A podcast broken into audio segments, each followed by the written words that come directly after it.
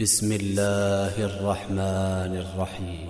إذا زلزلت الأرض زلزالها وأخرجت الأرض أثقالها وقال الإنسان ما لها يومئذ تحدث أخبارها تحدث أخبارها بأن ربك أوحى لها.